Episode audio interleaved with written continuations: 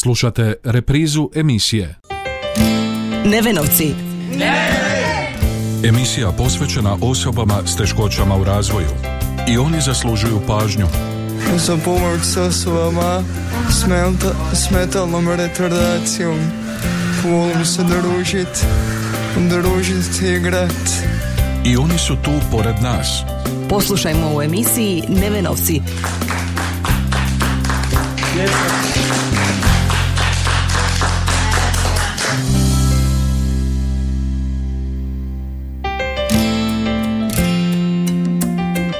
Lijep pozdrav poštovani slušatelji na početku još jedne emisije Nevenovci u kojoj ćemo doznati što i kako rade pomoćnici u nastavi. Svoje iskustvo prenijet će nam naša sugrađanka Ivana Zorić, zaposlena u osnovnoj školi Vladimir Nazor u Đakovu. I oni su tu pored nas.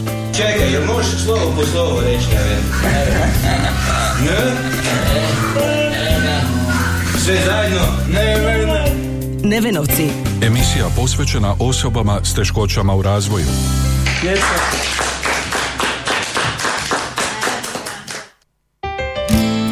Školsko zvono označilo je kraj školske godine za sve učenike, pa tako i one s teškoćama u razvoju. Njima su u praćenju nastave pomagali pomoćnici u nastavi. Što je točno njihov zadatak, kako im izgleda svakodnevica na radnom mjestu i kako se uopće našla u tome poslu, doznaćemo u razgovoru s Đakovčankom Ivanom Zorić, koja taj posao obavlja već četiri godine. Moram priznati čisto slučajno. Zapravo bila sam na birovu kada me jedna poznanica tada iz udruge Neven pozvala jer je bilo kraj školske godine, peti mjesec i dijete je ostalo bez pomoćnika. Znači doslovno tri tjedna tipa i da li bih htjela uskočiti kak sam bila na birovu, pa ok, zašto ne, mogu probati ako... I kad sam bila ta tri tjedna nekako sam se našla u tome, svidjelo mi se i onda sam si platila e, tada onaj tečaj neki sa 218 sati ili tako nešto nešto znači ono samostalno u učilištu poetika u Osijeku i to mi je bio onda neki uvod sljedeće godine sam se prijavila na županijsko dobila sam taj posao evo sad već četvrtu godinu se meni je bilo možda malo osobno da se malo više upoznam s tim jer mi je, nije mi baš to poznato bilo pa eto kroz neku teoriju a praksu sam ujedno odradila tada u školi tako da sam dobila neka znanja neke kompetencije Prisjetila se i svog prvog ulaska u razred. Pa tada mi je bio e, Ivan Štanglen se dječak zove, prekrasan jedan dječak i on mi onako bio prvi koji me vodio, znači jedno drugo smo vodili kroz sve to i on mene i ja njega i moram priznati razrednica i stručna služba su bili ovaj, na raspolaganju. Bilo je malo čudno, ali ok, u redovnoj nastavi moram priznati da je to meni osobno bilo malo lakše, malo više obaveza imaš od pisanja, od praćenja, od konstantnog motiviranja tog djeteta, s jedne strane smirivanja, da ne bude ni preglasan, ni pred da ne ometa druge, drugu djecu u nastavi, ali ovaj, ovaj recimo u odgojnim skupinama je velika razlika, znači to je baš ovaj, velika je razlika. U redovnoj školi znači možete biti pomoćnik u redovnoj nastavi, dolje su posebni odjeli u Nazorovoj školi i odgojne skupine. Odgojne skupine su recimo nekom težom djecom s poteškoćama u razvoju. Ali je obično praksa da vam ostane učenik ukoliko je učenik i roditelj zadovoljan s vama, znači da ste si nekako kliknuli da, da mu ostanete. Znači ja sam tom svom dječaku bila šesti, sedmi i osmi razred, znači ispratila sam ga. Tako da su ipak gledali na to. Mislim da je toj djeci to jako bitno. Da, a, ako si kliknete, naravno. Moguće i obrnuto da nekako I kako ste se snašli u toj ulozi? Je li vam bilo teško, je li vas bilo strah?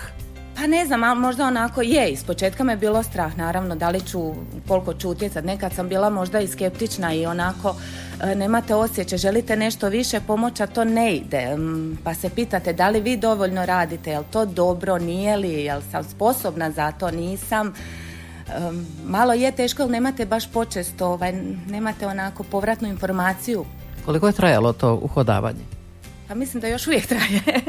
mislim da još uvijek traje. Svakim novim djetetom dolaze nova iskustva i nešto novo, tako da je to konstantno. Bilo bi dobro da se i na nas recimo da se više educiramo, da više možda budemo uključeni u te neke, ali uglavnom nismo, eto ima što imamo pomoć, imamo pomoć koordinatorice svoje i stručne službe u školi, a sad... Koliko im se često obraćate?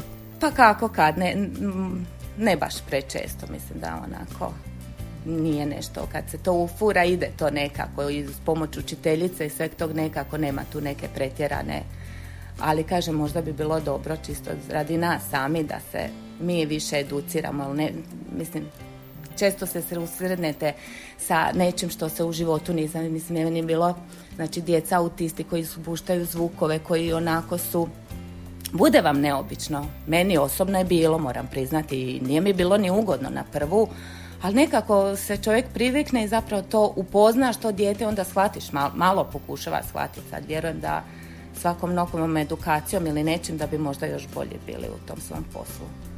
I kažete, tri godine ste sjedili uz Ivana u školskoj klupi, on je napustio osmi razred, završio osmi razred, što je dalje bilo s njim? Kako je izgledao taj rastanak uopće?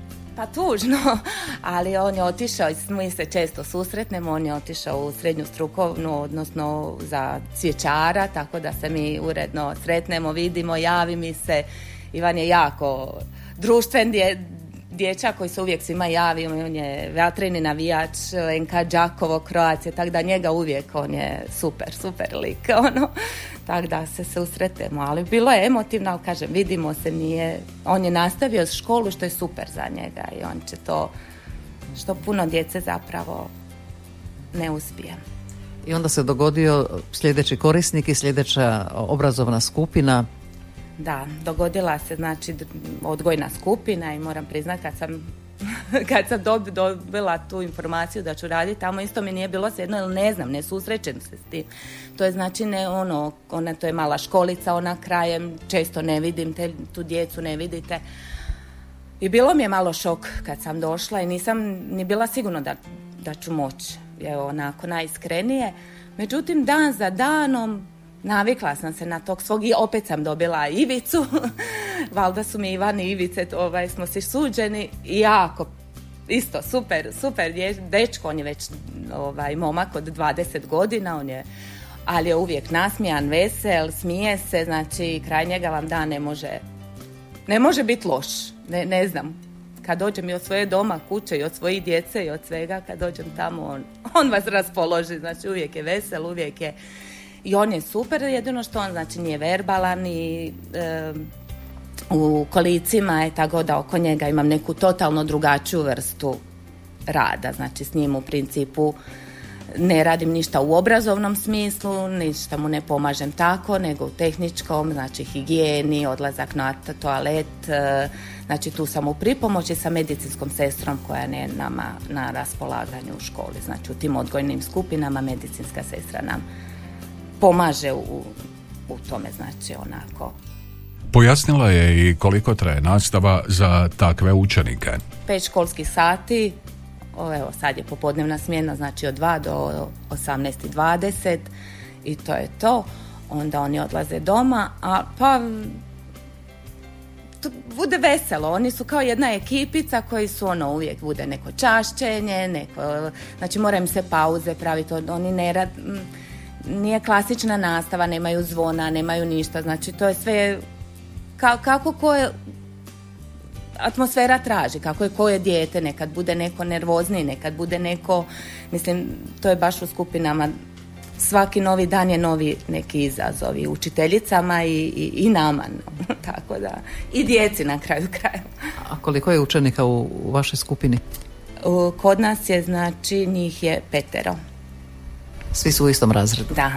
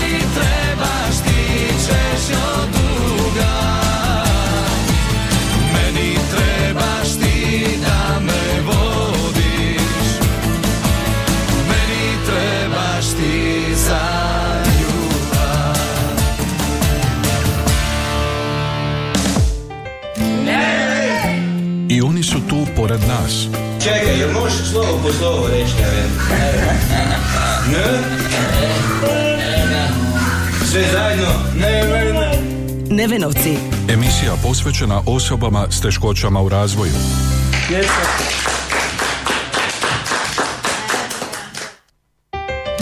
Naša današnja sugovornica Ivana Zorić, pomoćnica u nastavi učeniku s teškoćama u razvoju, svakodnevno se susreće i s Ivanovim roditeljima, te o tom odnosu kaže.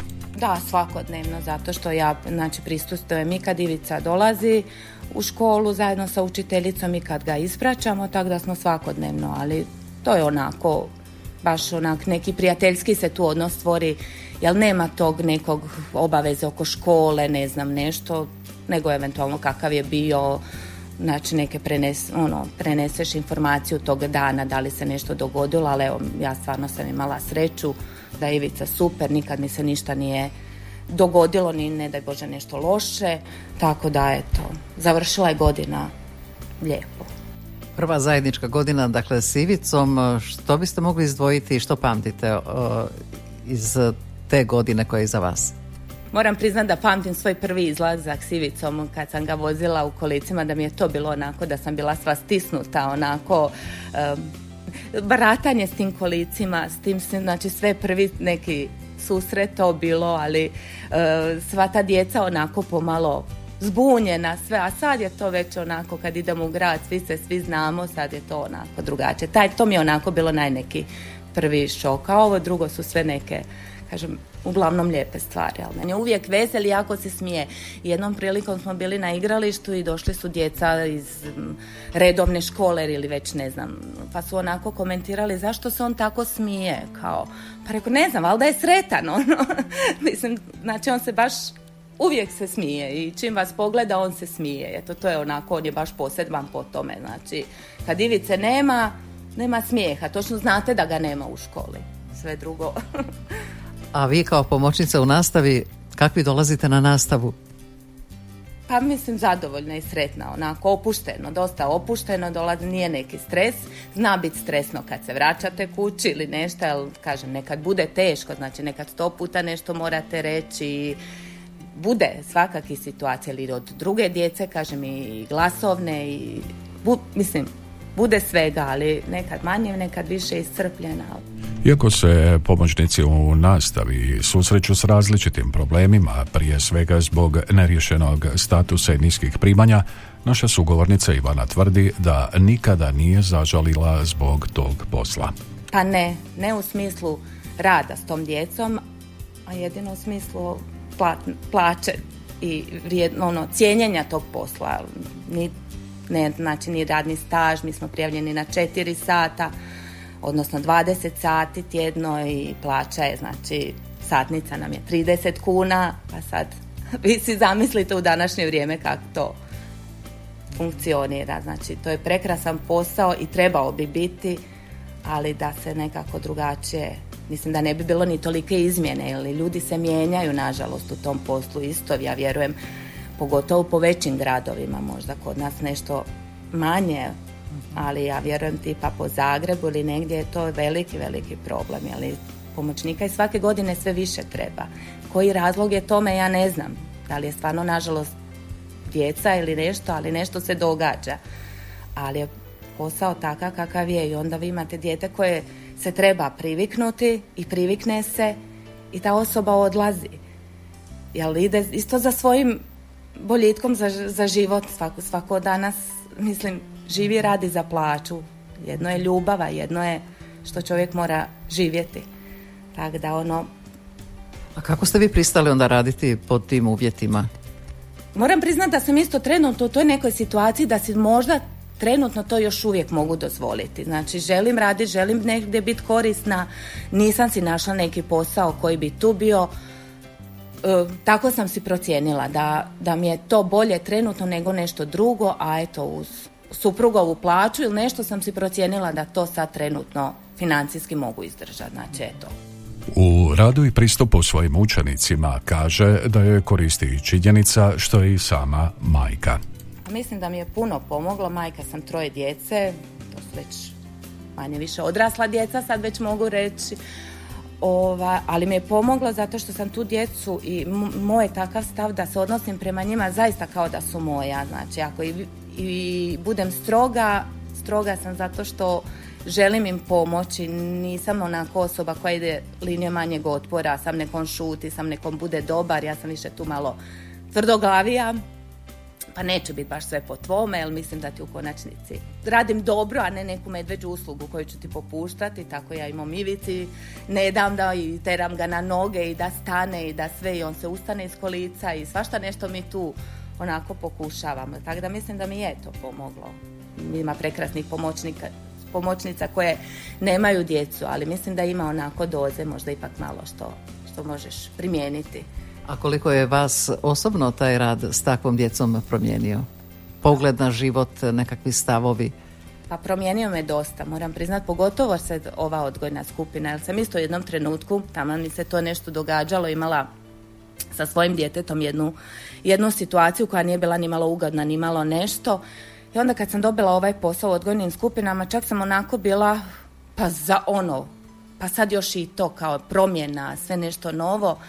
Međutim, to kao da me resetiralo malo, kao da me stvarno stavilo negdje sve na svoje mjesto i zašto sam ja tu i baš me promijenilo i da zapravo svaki dan budeš i zahvala na ono i što imaš kod kuće, jer ovo stvarno, stvarno tim roditeljima nije, nije jednostavno, zaista. Ja kažem, mi svi dođemo, odradimo i odemo, oni su njihovi i, i sve bi dali za njih i to je stvarno nešto predivno. Ko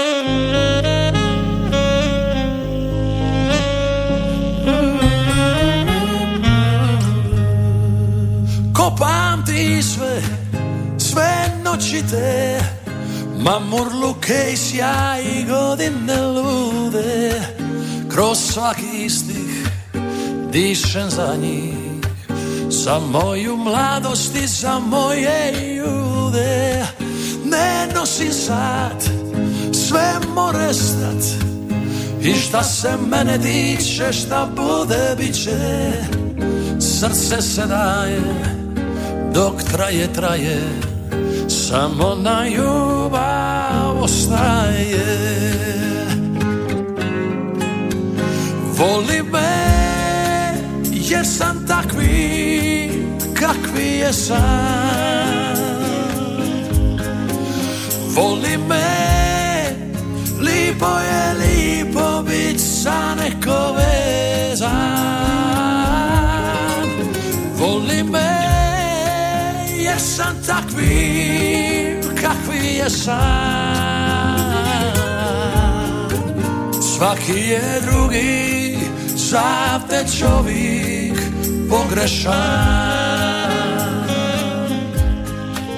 Ne nosim sad, sve more stat I da se opet rodim isto biti ja? S tobom se smija, sa društvom pija. Bija bi čovjek, kašta sam bija. Voli me, jer sam takvi, kakvi je sam Voli me,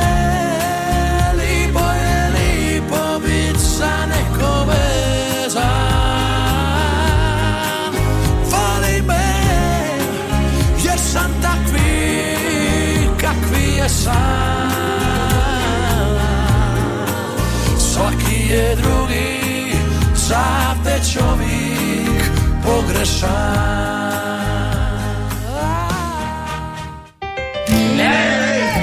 I oni su tu pored nas. Čekaj, jel možeš slovo po slovo reći, ne? Ne? Sve zajedno? Ne, ne, ne. Nevenovci. Emisija posvećena osobama s teškoćama u razvoju.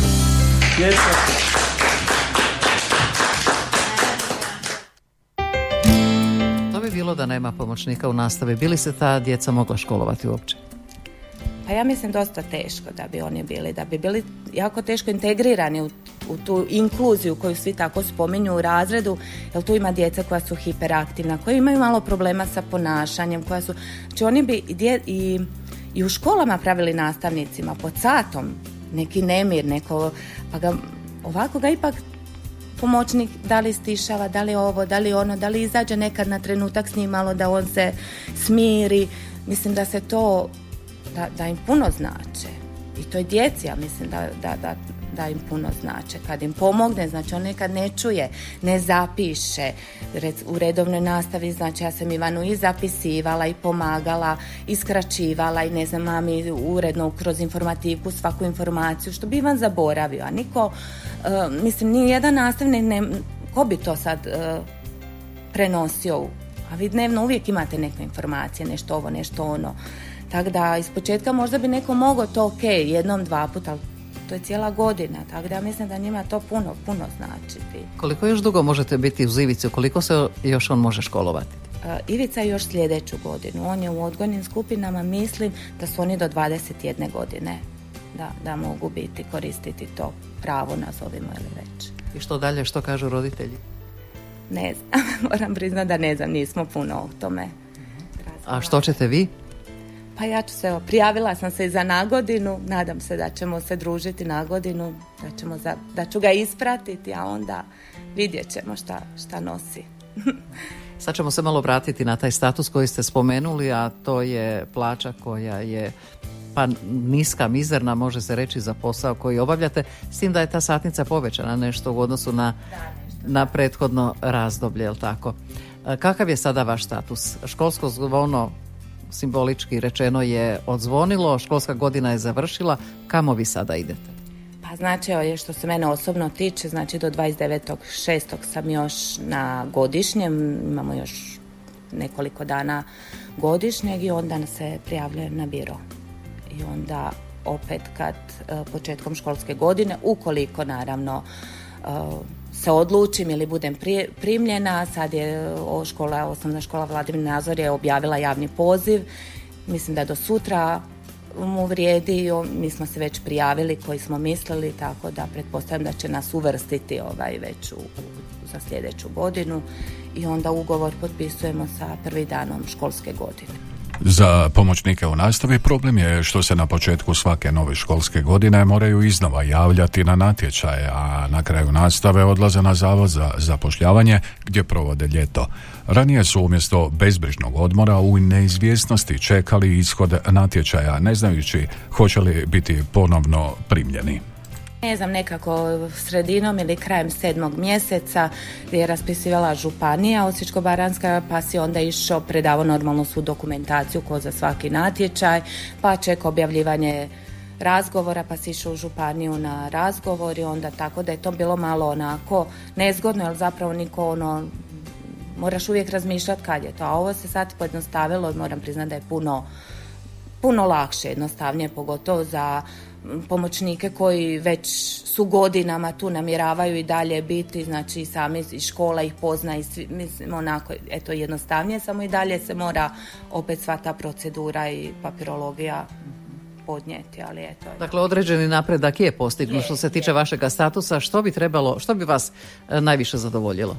Pa ne znam, mislim da bi me najviše zadovoljilo normalno puno radno vrijeme i ugovor na, za stalni radni odnos, da se to nekako jer mi smo ovako, znači jem si na četiri sata, ne eventualno pet, ne znam kako je, odnosno kako ko možda u višim razredima mislim da su na pet sati ili ti 25 tjedno, ovaj, tako da bi to svakom bilo velika stavka da znaš da imaš posao na koji moraš, možeš računati u svemu, ne znam, a na kraju krajeva je radni staž koji ti je isto Naša sugovornica, pomoćnica u nastavi, Ivana Zorić ističe kako u svome poslu pronalazi zadovoljstvo te za sada od njega ne misli odustati. A i ako i odustanem, zapravo odustaću samo iz financijskih razloga, znači radi svog nekog životnog boljitka da kako, koji bi ja trebala svojoj djeci pružiti. Znači, to je uvijek, znači, ja sam odgovorna za svoju djecu, tako da je to neki jako, ali ovako,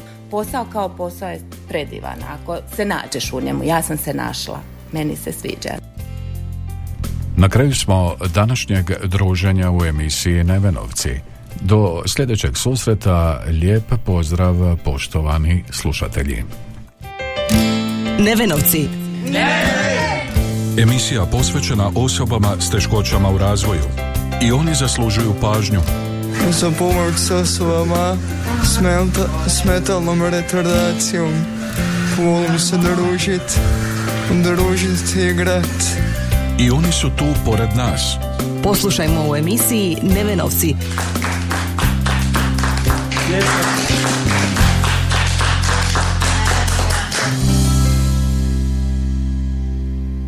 Ovaj programski sadržaj sufinanciran je sredstvima Fonda za poticanje pluralizma i raznovrsnosti elektroničkih medija.